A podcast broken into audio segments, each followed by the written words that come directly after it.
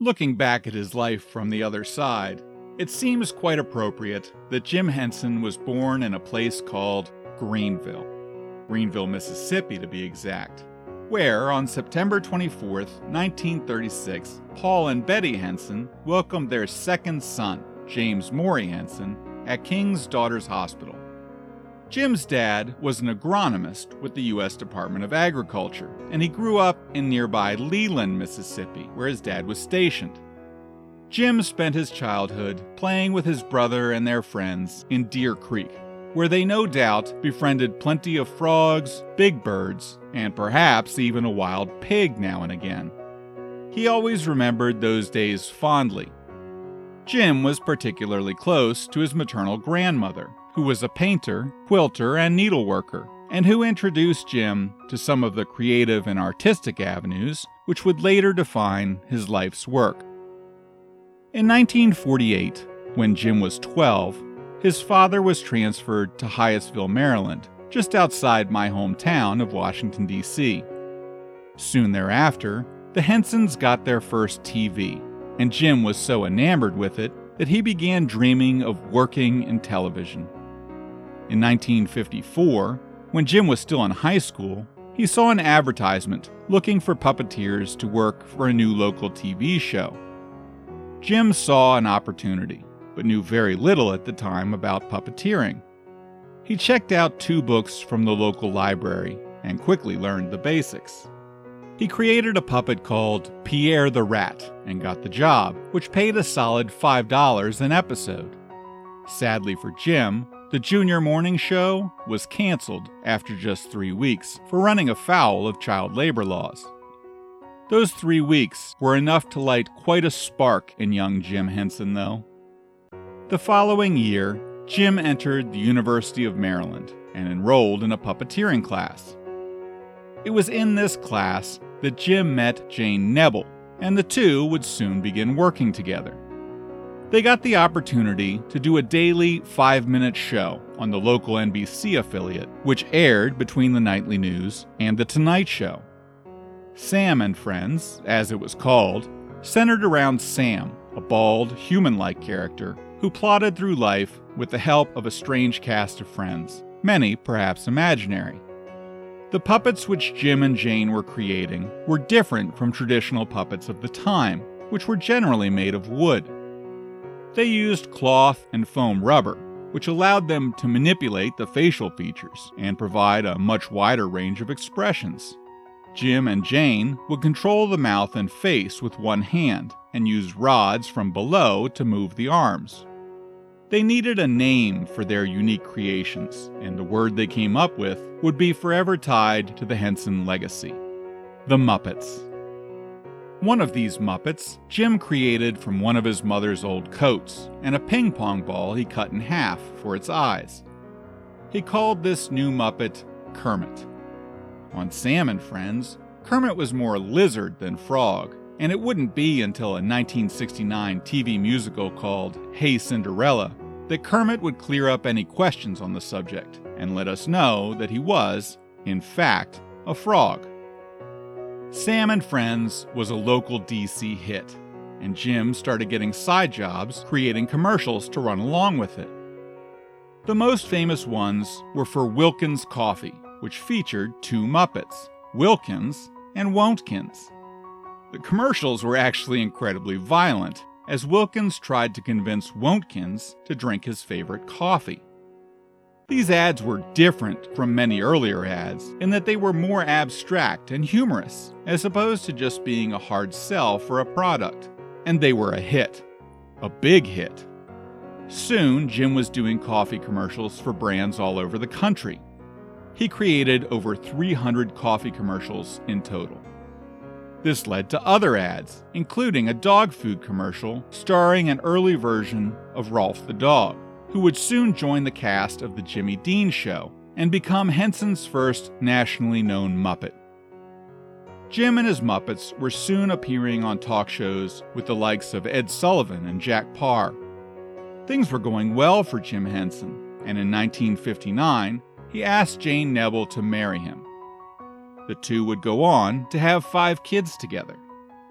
In the 1960s, as Sam and Friends reached the end of its run, Jim created several pilots to try and get a new show, but couldn't find anyone to pick them up. In the late 60s, producer Jane Ganz Cooney sought Jim out to help her create characters for a new educational children's show called Sesame Street. Jim was hesitant because he thought then and would always think that his Muppets could appeal to a broader audience than just children. But Ganz Cooney convinced him, and Henson would create the show's memorable cast of characters, including Bert and Ernie, Oscar the Grouch, Big Bird, and Cookie Monster. Kermit made regular appearances on the show too. 51 seasons later, Sesame Street is still on the air. Interestingly, in 1970, Jim's home state of Mississippi's State Commission for Educational TV banned Sesame Street due to its diverse and integrated cast. A national outcry caused them to reverse their ban after just 22 days. Jim's Muppets were a huge part of the success of Sesame Street, but he continued to want them to reach a more adult audience.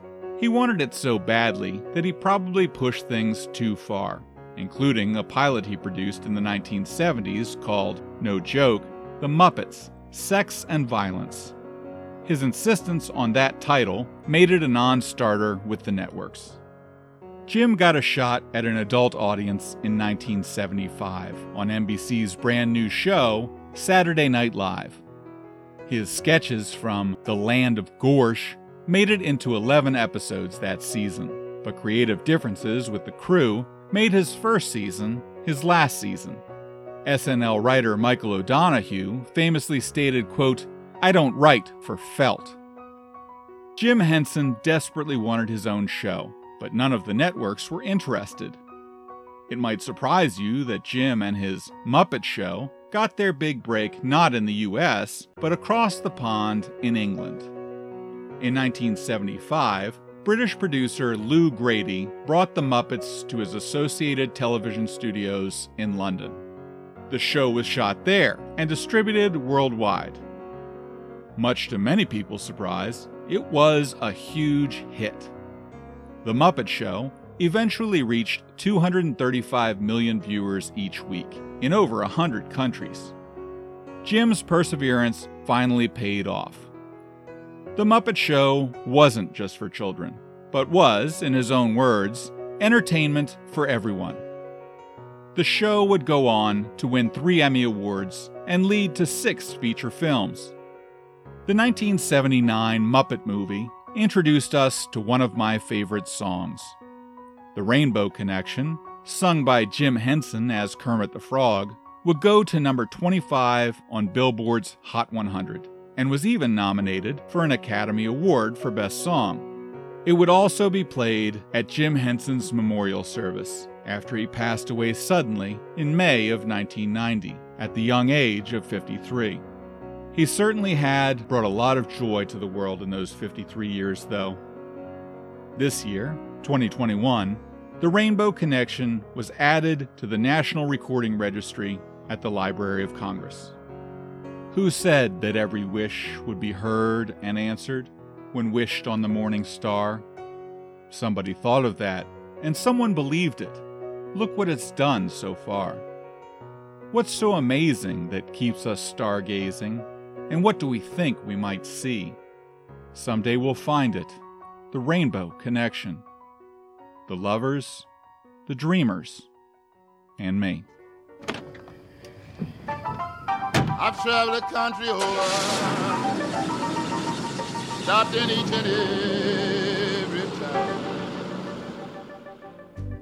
Good afternoon, everyone, and welcome to another episode of American Anthology. This is your host, Mike Harding, and it is awesome to be back with you today. In January of 2020, I set out from my hometown of Washington, D.C., on what was supposed to be a six month cross country trip. While the trip would be cut short by the coronavirus pandemic, I did spend a full six weeks in Mississippi, where I collected the stories for these next two episodes. Mississippi is one of my favorite places on the planet but it's hard to explain exactly why. It's a complicated place, with a difficult and often tragic history, and yet it continues trudging forward because, at the end of the day, what else can you do? Nowhere is this dogged persistence more evident than in the northwest corner of the state, the area we commonly refer to as the Mississippi Delta. I've spent a lot of time in the Delta over the years, and spent a couple weeks there on this most recent trip, and it's where the stories in today's episode come from. Between the river and the railroad, it's an incredibly transient region, and always has been, so all of these stories either start or end in the Delta, but only one does both. Of course, the Mississippi Delta is also synonymous with the blues, which was born in the region out on Dockery Farm and grew up on the streets of Clarksdale and behind the barbed wire fences on Parchman Farm before making its way to Memphis and on up the Mississippi River to St. Louis and Chicago. It's the music, more than anything else, that keeps pulling me back. And speaking of music, I couldn't be happier about our musical guest on this week's show. I remember the first time I saw Mark Muleman Massey at Red's down in Clarksdale out came a relatively young white guy onto the floor, and I'll admit I was skeptical. Then he started to sing, and I realized very quickly that Mark was the real deal. Now, every time I'm in the Delta, I check to see if he's playing somewhere close. Mark is a great songwriter, and his voice is simply haunting. I'm absolutely thrilled to share his music with you today. To find out more about the Mule Man, head on over to his website, markmulemanmassey.wixsite.com. That's Mark with a K, Muleman, Massey, M A S S E Y, markmulemanmassey.wixsite.com. You can also find him on Facebook to see where he's playing next, and you can listen to and purchase all his music on iTunes and Spotify. To find out more about me and my long, slow journey around the country, and to see photos of my time in Mississippi, head on over to my website, www.milestogobeforeisleep.com. That's www.miles, the number 2, gobeforeisleep.com. Find me on Facebook, on Twitter at Miles to Go Tweet, and on Instagram at Miles to Go Before I Sleep, all using the number 2 for me and you. You can also now find podcast specific pages at American Anthology. Enough jibber jabber. Let's get on with the show. Why don't you go grab yourself a tall glass of cold sweet tea, or maybe a little corn liquor? Pull up a chair, kick back, and let me take you to the classrooms, battlefields, and juke joints in the heart of the Mississippi Delta. Well, I'm walking down this dusty road. Oh, yeah.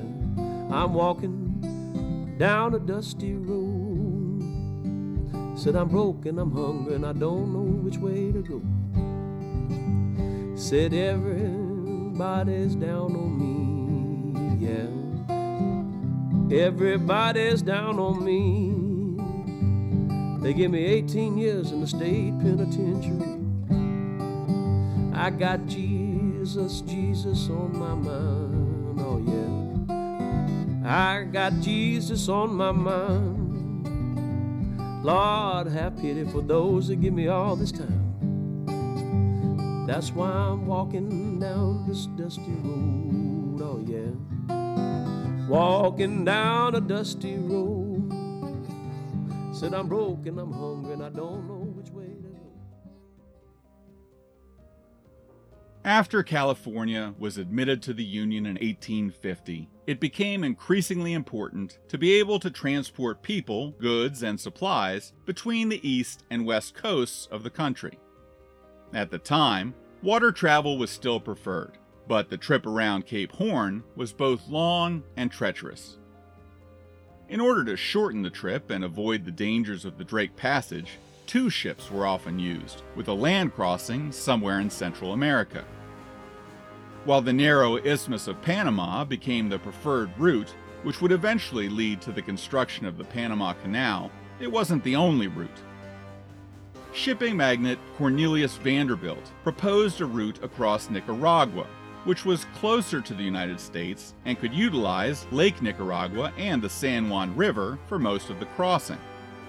Vanderbilt established this three leg journey and ordered boats built to make the run. One of these boats was the 1,172 ton paddle wheel steamship Star of the West. Launched June 17, 1852, the Star of the West ran the leg between New York City and Nicaragua for four years.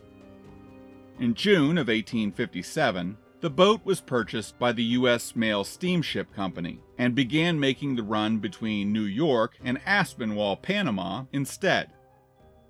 You may remember that we talked about this run in episode 6 of this podcast when discussing the ill fated SS Central America, which went down off the coast of South Carolina carrying 30,000 pounds of California gold on September 12, 1857.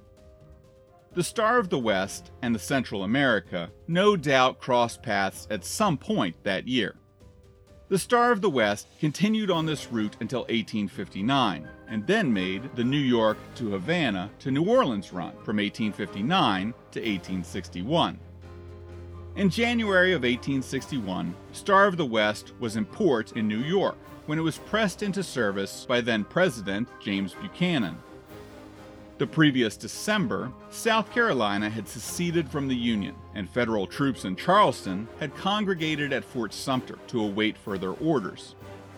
The naval sloop USS Brooklyn was preparing to resupply the fort with men, weapons, munitions, and food. Interestingly, the Brooklyn had previously been commanded by David Farragut, who we'll hear more about later in this story.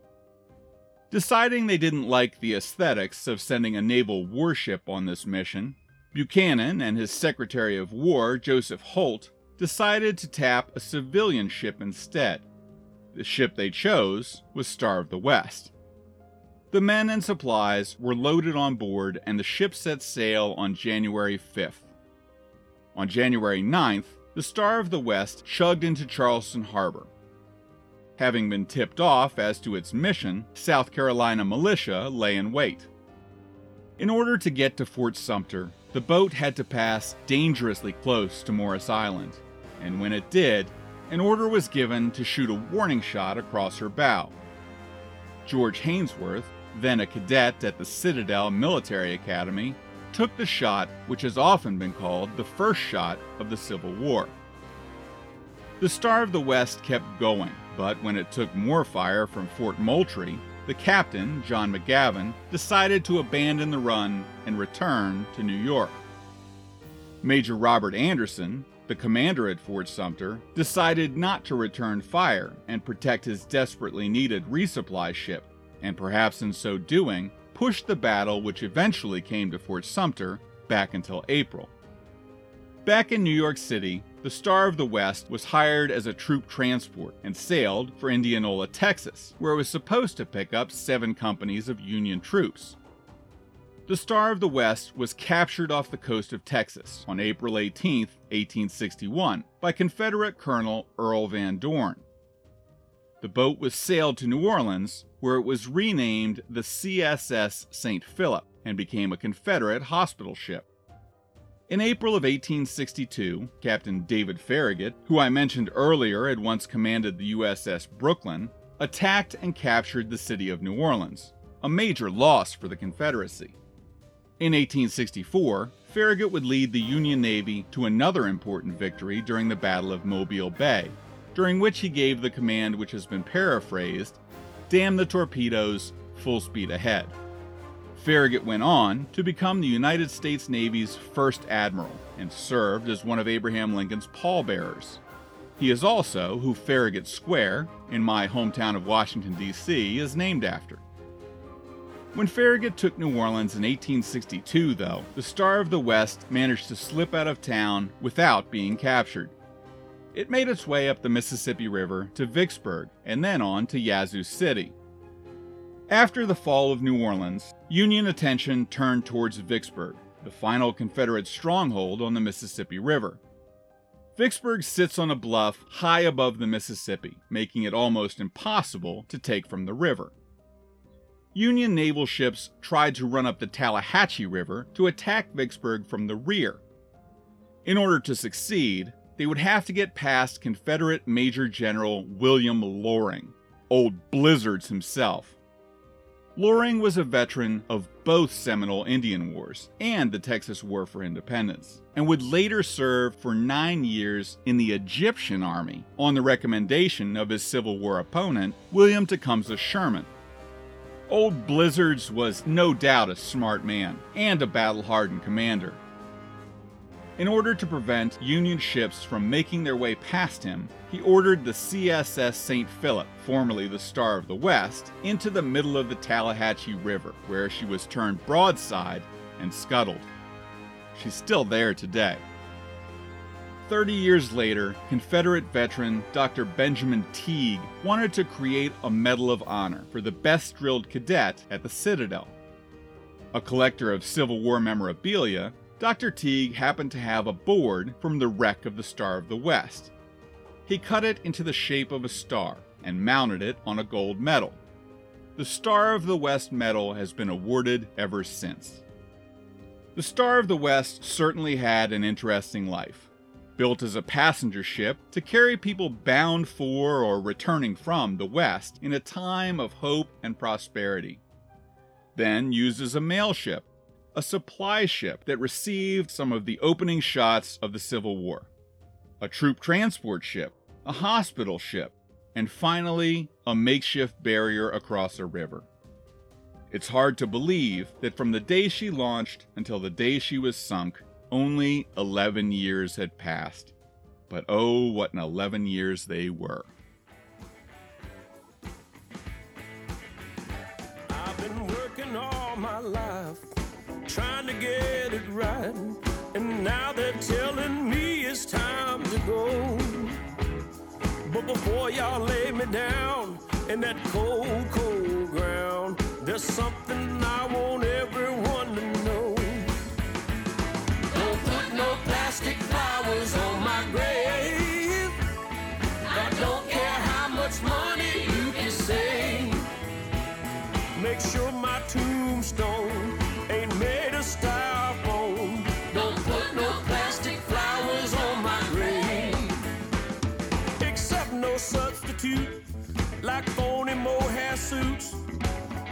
Rolex watches made in Tokyo. Imitation diamond rings and instant everything. Remember, all that glitters is not gold.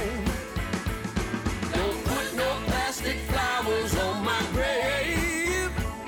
I don't care how much money you can save. Make sure my tombstone ain't made of styrofoam.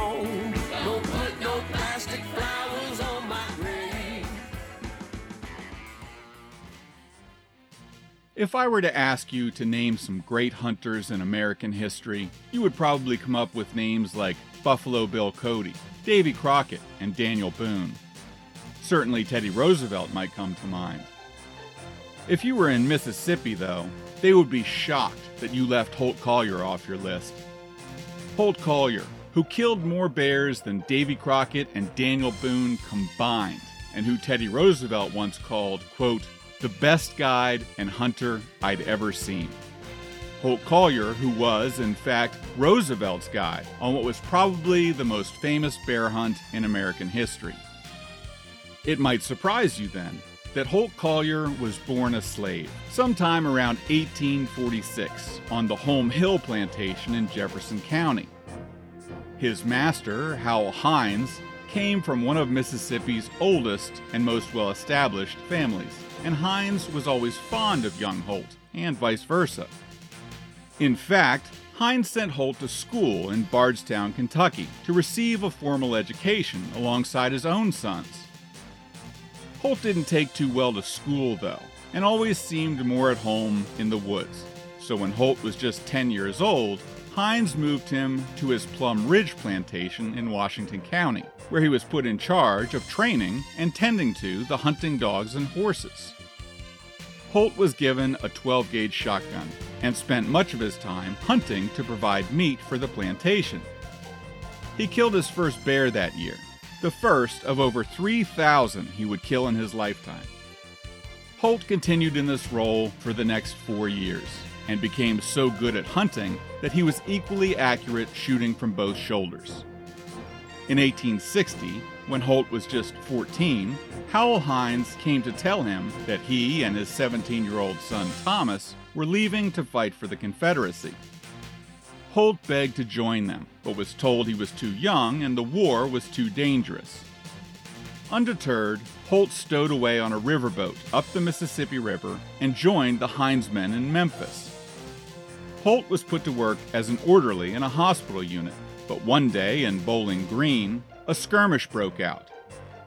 Holt took the gun from one of his patients and started shooting at the Yankees. The soldiers that were there that day were so impressed at his speed and accuracy with a gun, he never worked in a hospital again. Soon thereafter, Collier found himself immersed in the Battle of Shiloh, fighting for the Confederacy. He was on the field that day when the South's greatest commander, Albert Sidney Johnston, was shot and killed. After the Southerners' retreat, Holt was offered a spot with Company 1 of the 9th Texas Cavalry, with whom he would serve for the duration of the war. Contrary to myth, Holt was one of a very small handful of black men who willingly fought for the Confederacy, maybe the only one, in fact, who served in a combat role. While I don't believe that at 14 he understood the politics behind the war and his unique and individual circumstances make it reasonable, I've only seen scant evidence that tries to disprove that he served enthusiastically and with honor. After the war, Holt Collier returned to Mississippi and reunited with his now former master, Howell Hinds, in Vicksburg. While there, Hinds got into a dispute with a Union officer, who soon thereafter turned up dead. The prime suspect in his killing was Holt Collier, who was quickly acquitted by a local court. After the trial, though, Holt was encouraged to leave town for a while until things settled down. He went to Texas and spent a year working on the ranch of his former Army commander, Sullivan Ross, who would later go on to be governor of Texas. In 1868, when Holt learned that Hal Hinds had been killed, he returned to Mississippi, where he remained for most of the rest of his life. It was then that Collier began his career as a market hunter, providing meat to the loggers and the men building the railroads and levees in the Mississippi Delta. He earned quite a good living doing it, and over the next 30 years earned widespread recognition as a bear slayer and hunting guide. And so it was that in 1902, when President Theodore Roosevelt expressed interest in hunting black bear in the Mississippi Delta, everyone pointed him towards the best guide in the region, the one and only Holt Collier. Then 56 years old, Collier was told in no uncertain terms that the first bear killed in the hunt must be by Roosevelt's gun. Understanding this, he told the president to have a seat on a log and explained he would flush a bear out of the woods for Roosevelt to shoot. After some time had passed, the president got hungry and returned to camp to have some lunch. It was right at that moment that Collier drove a huge black bear within 50 feet of the log that Roosevelt had been sitting on all morning. Holt stopped short, not knowing how to proceed, when the bear suddenly turned on one of his favorite hunting dogs named Jocko. Wanting to defend Jocko, but still not wanting to shoot the bear, Collier smacked it on the head with his shotgun, bending the barrel. He then lassoed the bear and tied it to a nearby tree and went to get the president. When Roosevelt came into the clearing and found an incapacitated bear tied to a tree, he couldn't bring himself to shoot it. Where would be the sport in that, he proclaimed. When the press got a hold of this story, they went wild, and it made front page news across the country for days. A few days later, a cartoon depicting these events appeared in my hometown Washington Post, only instead of the full grown black bear it had been, the cartoon portrayed it as an adorable little cub. Seizing the moment, a toy maker named Morris Michtom sought the president's permission to name a toy bear after him. Forever after, all toy bears in America would affectionately be known as teddy bears. A hundred years after this infamous hunt, the teddy bear would be named the official toy of the state of Mississippi. Roosevelt and Collier would remain friends, and five years later, Holt would guide him on another bear hunt, this time in Louisiana. Roosevelt would finally get his black bear. Collier would continue to hunt as long as he was physically able, and died August 1, 1938, in Greenville, Mississippi. He was buried in Live Oak Cemetery, very near where he had shot his first bear more than 80 years earlier. Because he was always proud to have served in the Confederacy, his grave is marked with a Confederate headstone. In 2004, the federal government and the state of Mississippi honored the legendary bear hunter with the establishment of Holt Collier National Wildlife Refuge, the first national wildlife refuge named for an African American. I think this is a fitting tribute to one of America's greatest outdoorsmen, whose life seemed to defy the accepted narrative at every turn. Holt Collier, who was true to everyone who was fortunate enough to call him their friend, but perhaps most importantly, to himself. No, I can't stand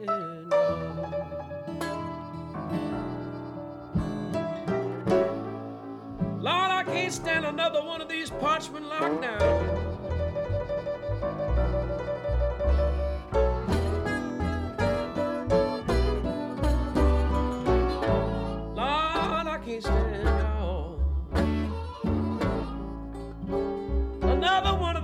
Parchment.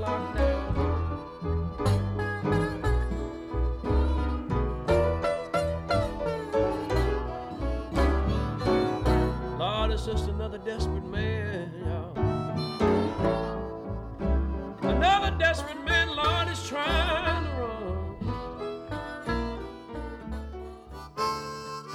It was the summer of 1964 when Nick Perls, Phil Spiro, and Dick Waterman loaded into a red Volkswagen in Cambridge, Massachusetts, and headed south towards the bright lights of Memphis.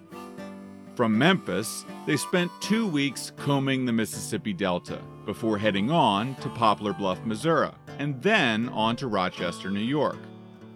The three friends were on a treasure hunt of sorts, but it wasn't gold or silver that they were after. They were looking for the blues. And boy, did they hit the jackpot in, of all places, Rochester, New York. They had covered nearly 4,000 miles when they pulled up to the curb at 61 Grieg Street on the evening of June 23rd. A tall black man in his 60s was sitting on the porch when the three approached. Can you tell us which apartment Son House lives in? They inquired.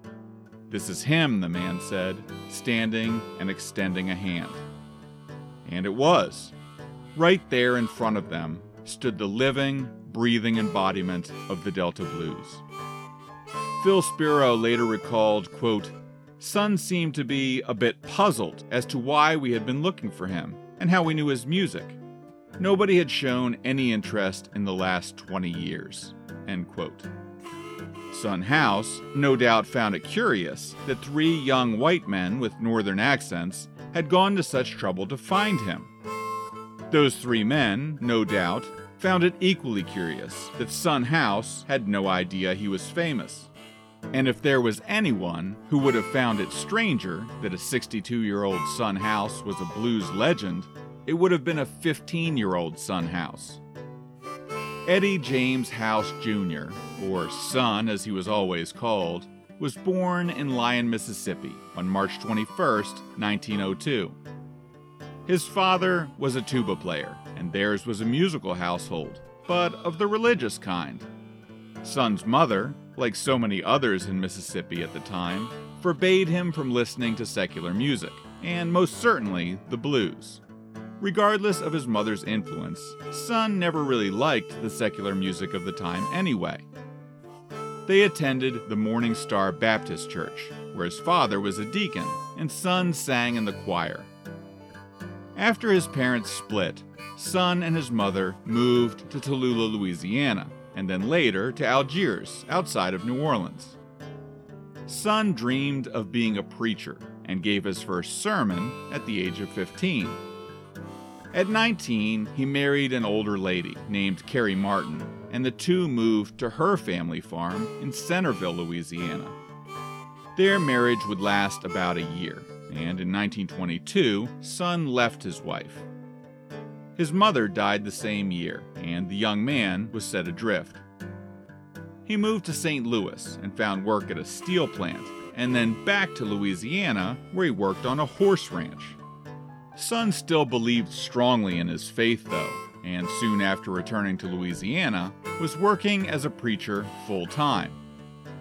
In 1927, Son House found himself back in the Mississippi Delta.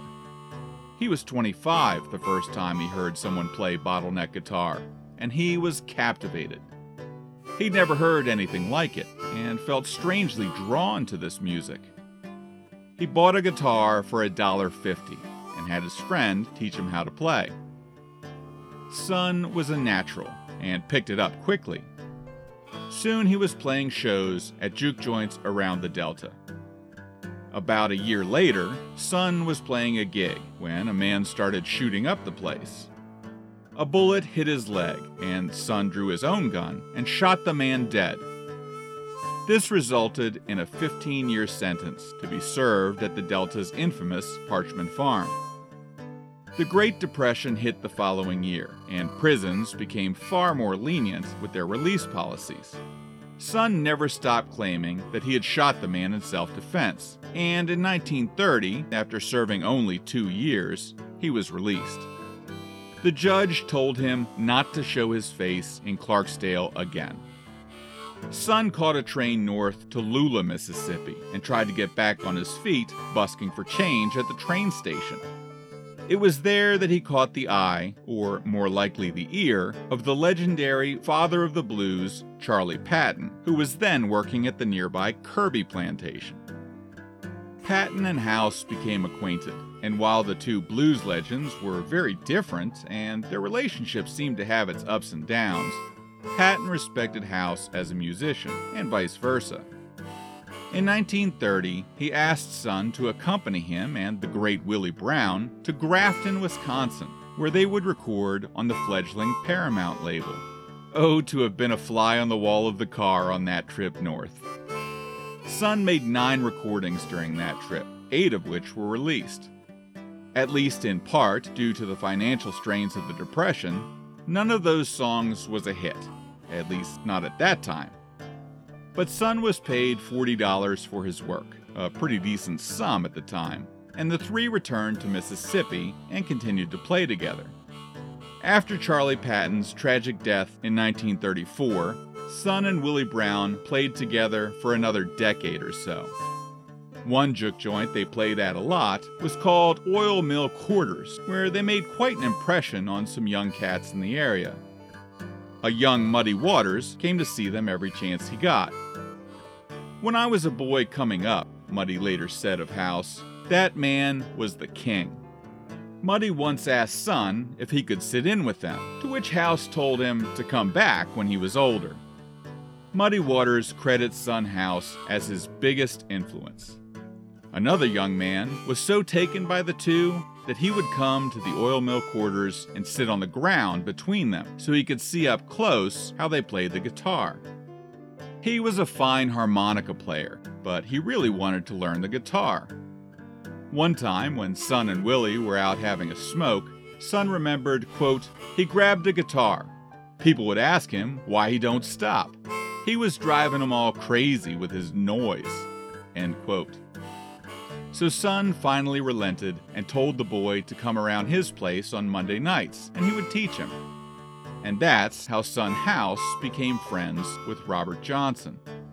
Johnson took those lessons to heart, but soon moved away from the area and went to Arkansas, where he studied and played with the great Ike Zimmerman. He practiced relentlessly and worked hard to hone his skills. When he returned to the Delta the following year, House recalled, quote, We asked if he remembered what we'd showed him, but then he showed us something, and we didn't believe what we saw. End quote. It will never cease to bother me that people attribute Robert Johnson's skill to a pact with the devil instead of his own hard work and dedication. Chester Arthur Burnett spent time at oil mill quarters as well, sometimes sitting in and playing harmonica. The man who would go on to be known as Howlin' Wolf thought of House as the greatest bluesman that ever lived. When Alan Lomax was driving around the South, making recordings for the Library of Congress in 1941, he started asking around after Robert Johnson. Sadly, by that point, Johnson was dead, and locals pointed Lomax to the old Stovall Farms, where he found the relatively unknown Muddy Waters. Lomax recorded Waters, and that recording would push the man to move to Chicago and become the legend we know him as today. And it was Waters who pointed Lomax towards Lake Cormorant and told him he needed to go find Son House. And so it was that Lomax recorded House at Clack's store in 1941. Lomax would return and make a second recording the following year. A year after that, Son House and his wife moved to Rochester, where he took a job with the New York Central Railroad. His music days were over or so he thought. But how was Son to know that over the next 20 years, popular music would change so dramatically? Or that those changes would cause a backlash and a small group of rebellious young people would swing the pendulum back? That they would start to hear the messages from old folk and blues songs and begin to idolize the people who sang them? Working for the railroad and coming home to his apartment in Rochester, how could Son possibly imagine that one of those singers, Booker White, might mistakenly remark to a small group of these young people that he had seen Son the previous year in Memphis, a town Son had, in fact, not been in in 15 years? And who would think it possible that three of those young people would be so excited at the prospect that they would travel to the far off Mississippi Delta and drive down dirt roads and knock on doors until they found someone who knew someone in Detroit, who could call someone in Rochester, who could track down Son House? It really was an amazing turn of events. But there they were, on his front porch, explaining that he had a legion of fans who would kill to see him perform. Problem was, Son hadn't picked up a guitar in many years at that point, and hard times and too much booze had given him the shakes. He couldn't even really remember his own songs. Enter 21 year old Alan Wilson, who was himself a huge Son House fan and who had helped convince his friends to go looking for him in the first place. It only took a couple of weeks, but Alan sat down with the 62 year old bluesman and retaught Son House how to play like Son House. The young men got in touch with John Hammond, who had produced the re release of Son House's one time student, Robert Johnson's old music, which had caused quite a stir. Hammond signed House to a contract with Columbia Records, and they got down to recording as soon as possible. Soon they had released the album Father of Folk Blues, and House played the Newport Folk Festival. He played other festivals too, and plenty of bars and coffee shops, and even toured Europe several times. People were in awe that they were actually seeing him play. This contemporary and friend of Charlie Patton and Willie Brown, and mentor of Robert Johnson, Muddy Waters, and Howlin' Wolf. I've seen footage of those shows, and they are truly mesmerizing. Son House's second career lasted about a decade until he retired for good in 1974. I like to think he did so with the knowledge that his music had touched and inspired so many.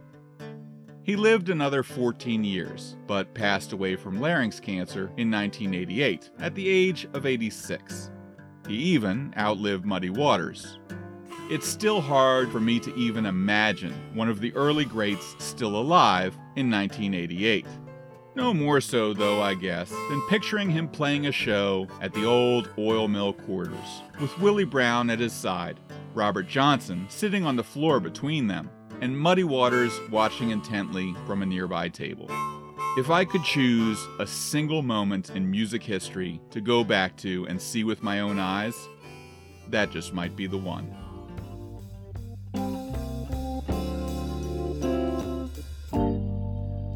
I remember Sunday nights, not so very long ago. Lord, we went down to Holly Spring, down to Junior Kimbrough's. Tell me it ain't true.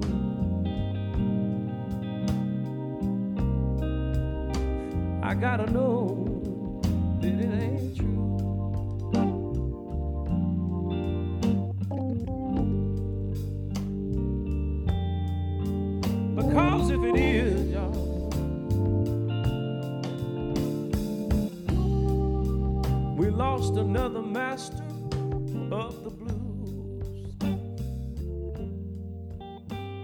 Was the first day of classes at Rosedale Consolidated High School, and Martha and Berta Lum were excited to catch up with all their friends.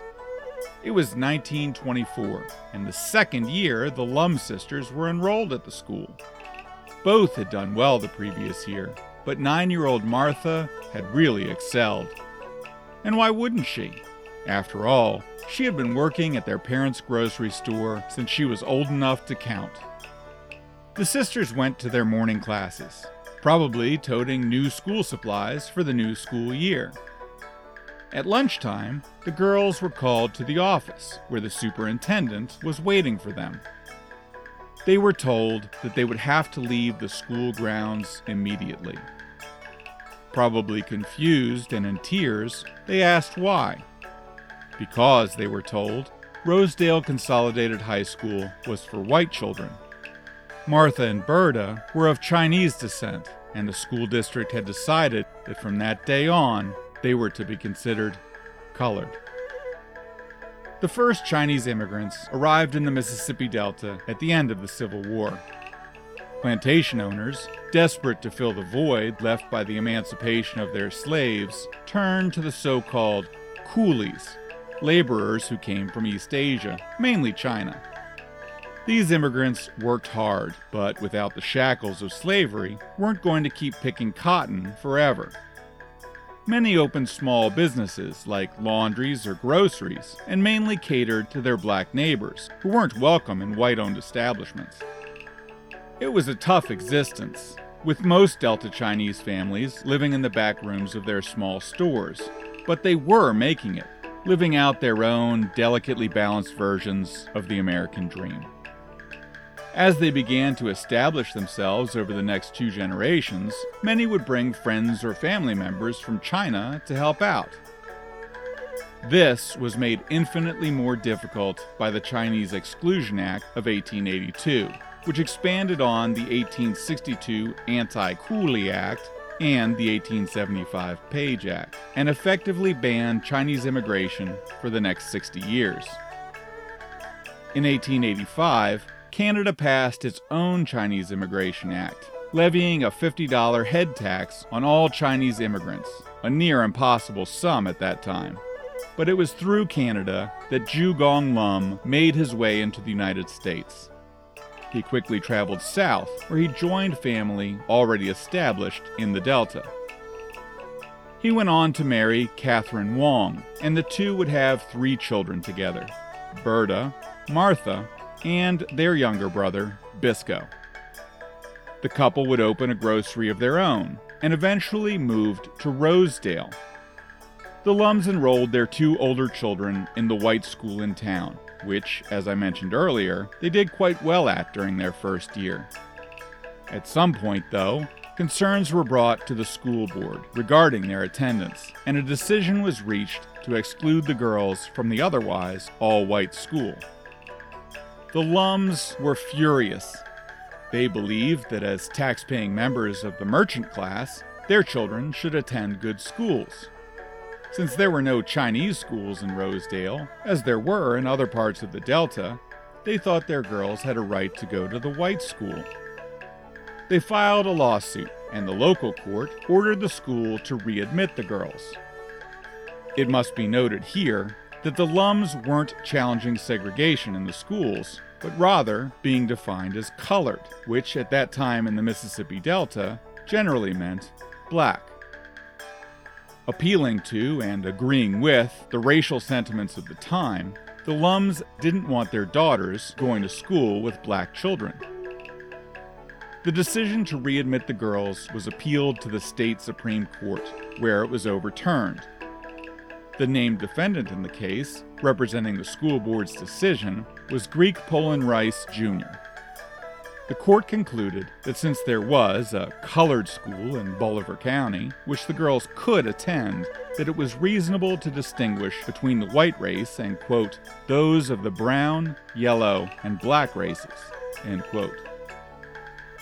Martha and Berta's parents weren't done fighting, and in 1927, Lum versus Rice appeared before the U.S. Supreme Court in my hometown of Washington, D.C.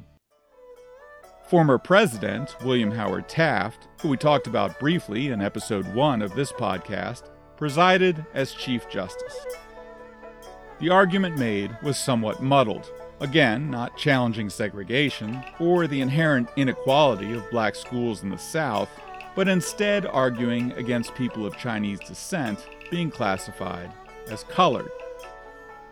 Tragically, they were pursuing the wrong argument. The court decided unanimously, with Taft himself writing the opinion. They, of course, cited the separate but equal precedent of Plessy v. Ferguson, since no evidence was provided to contest the equality of the school system.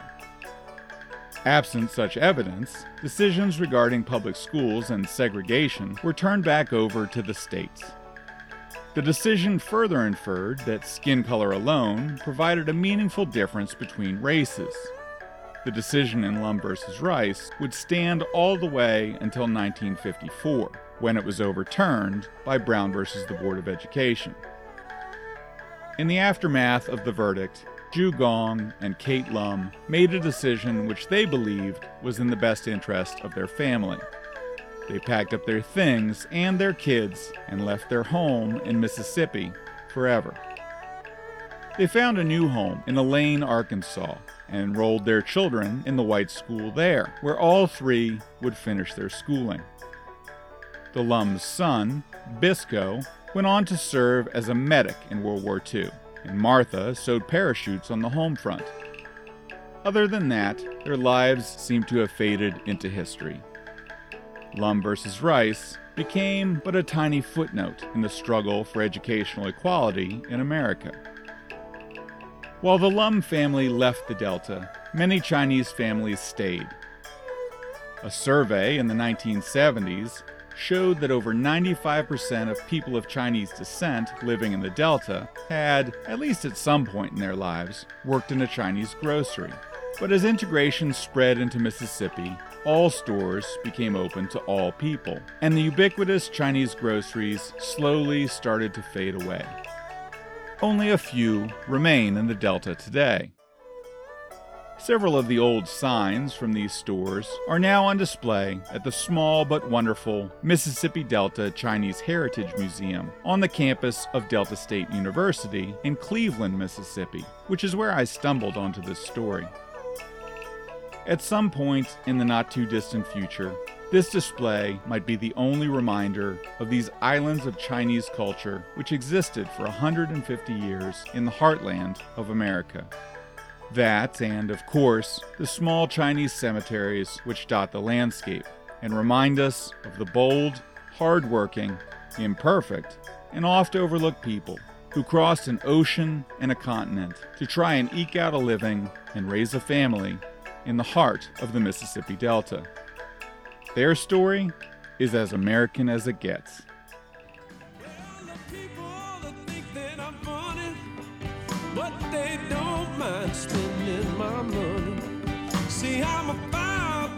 Miles from my honey, and I'm waiting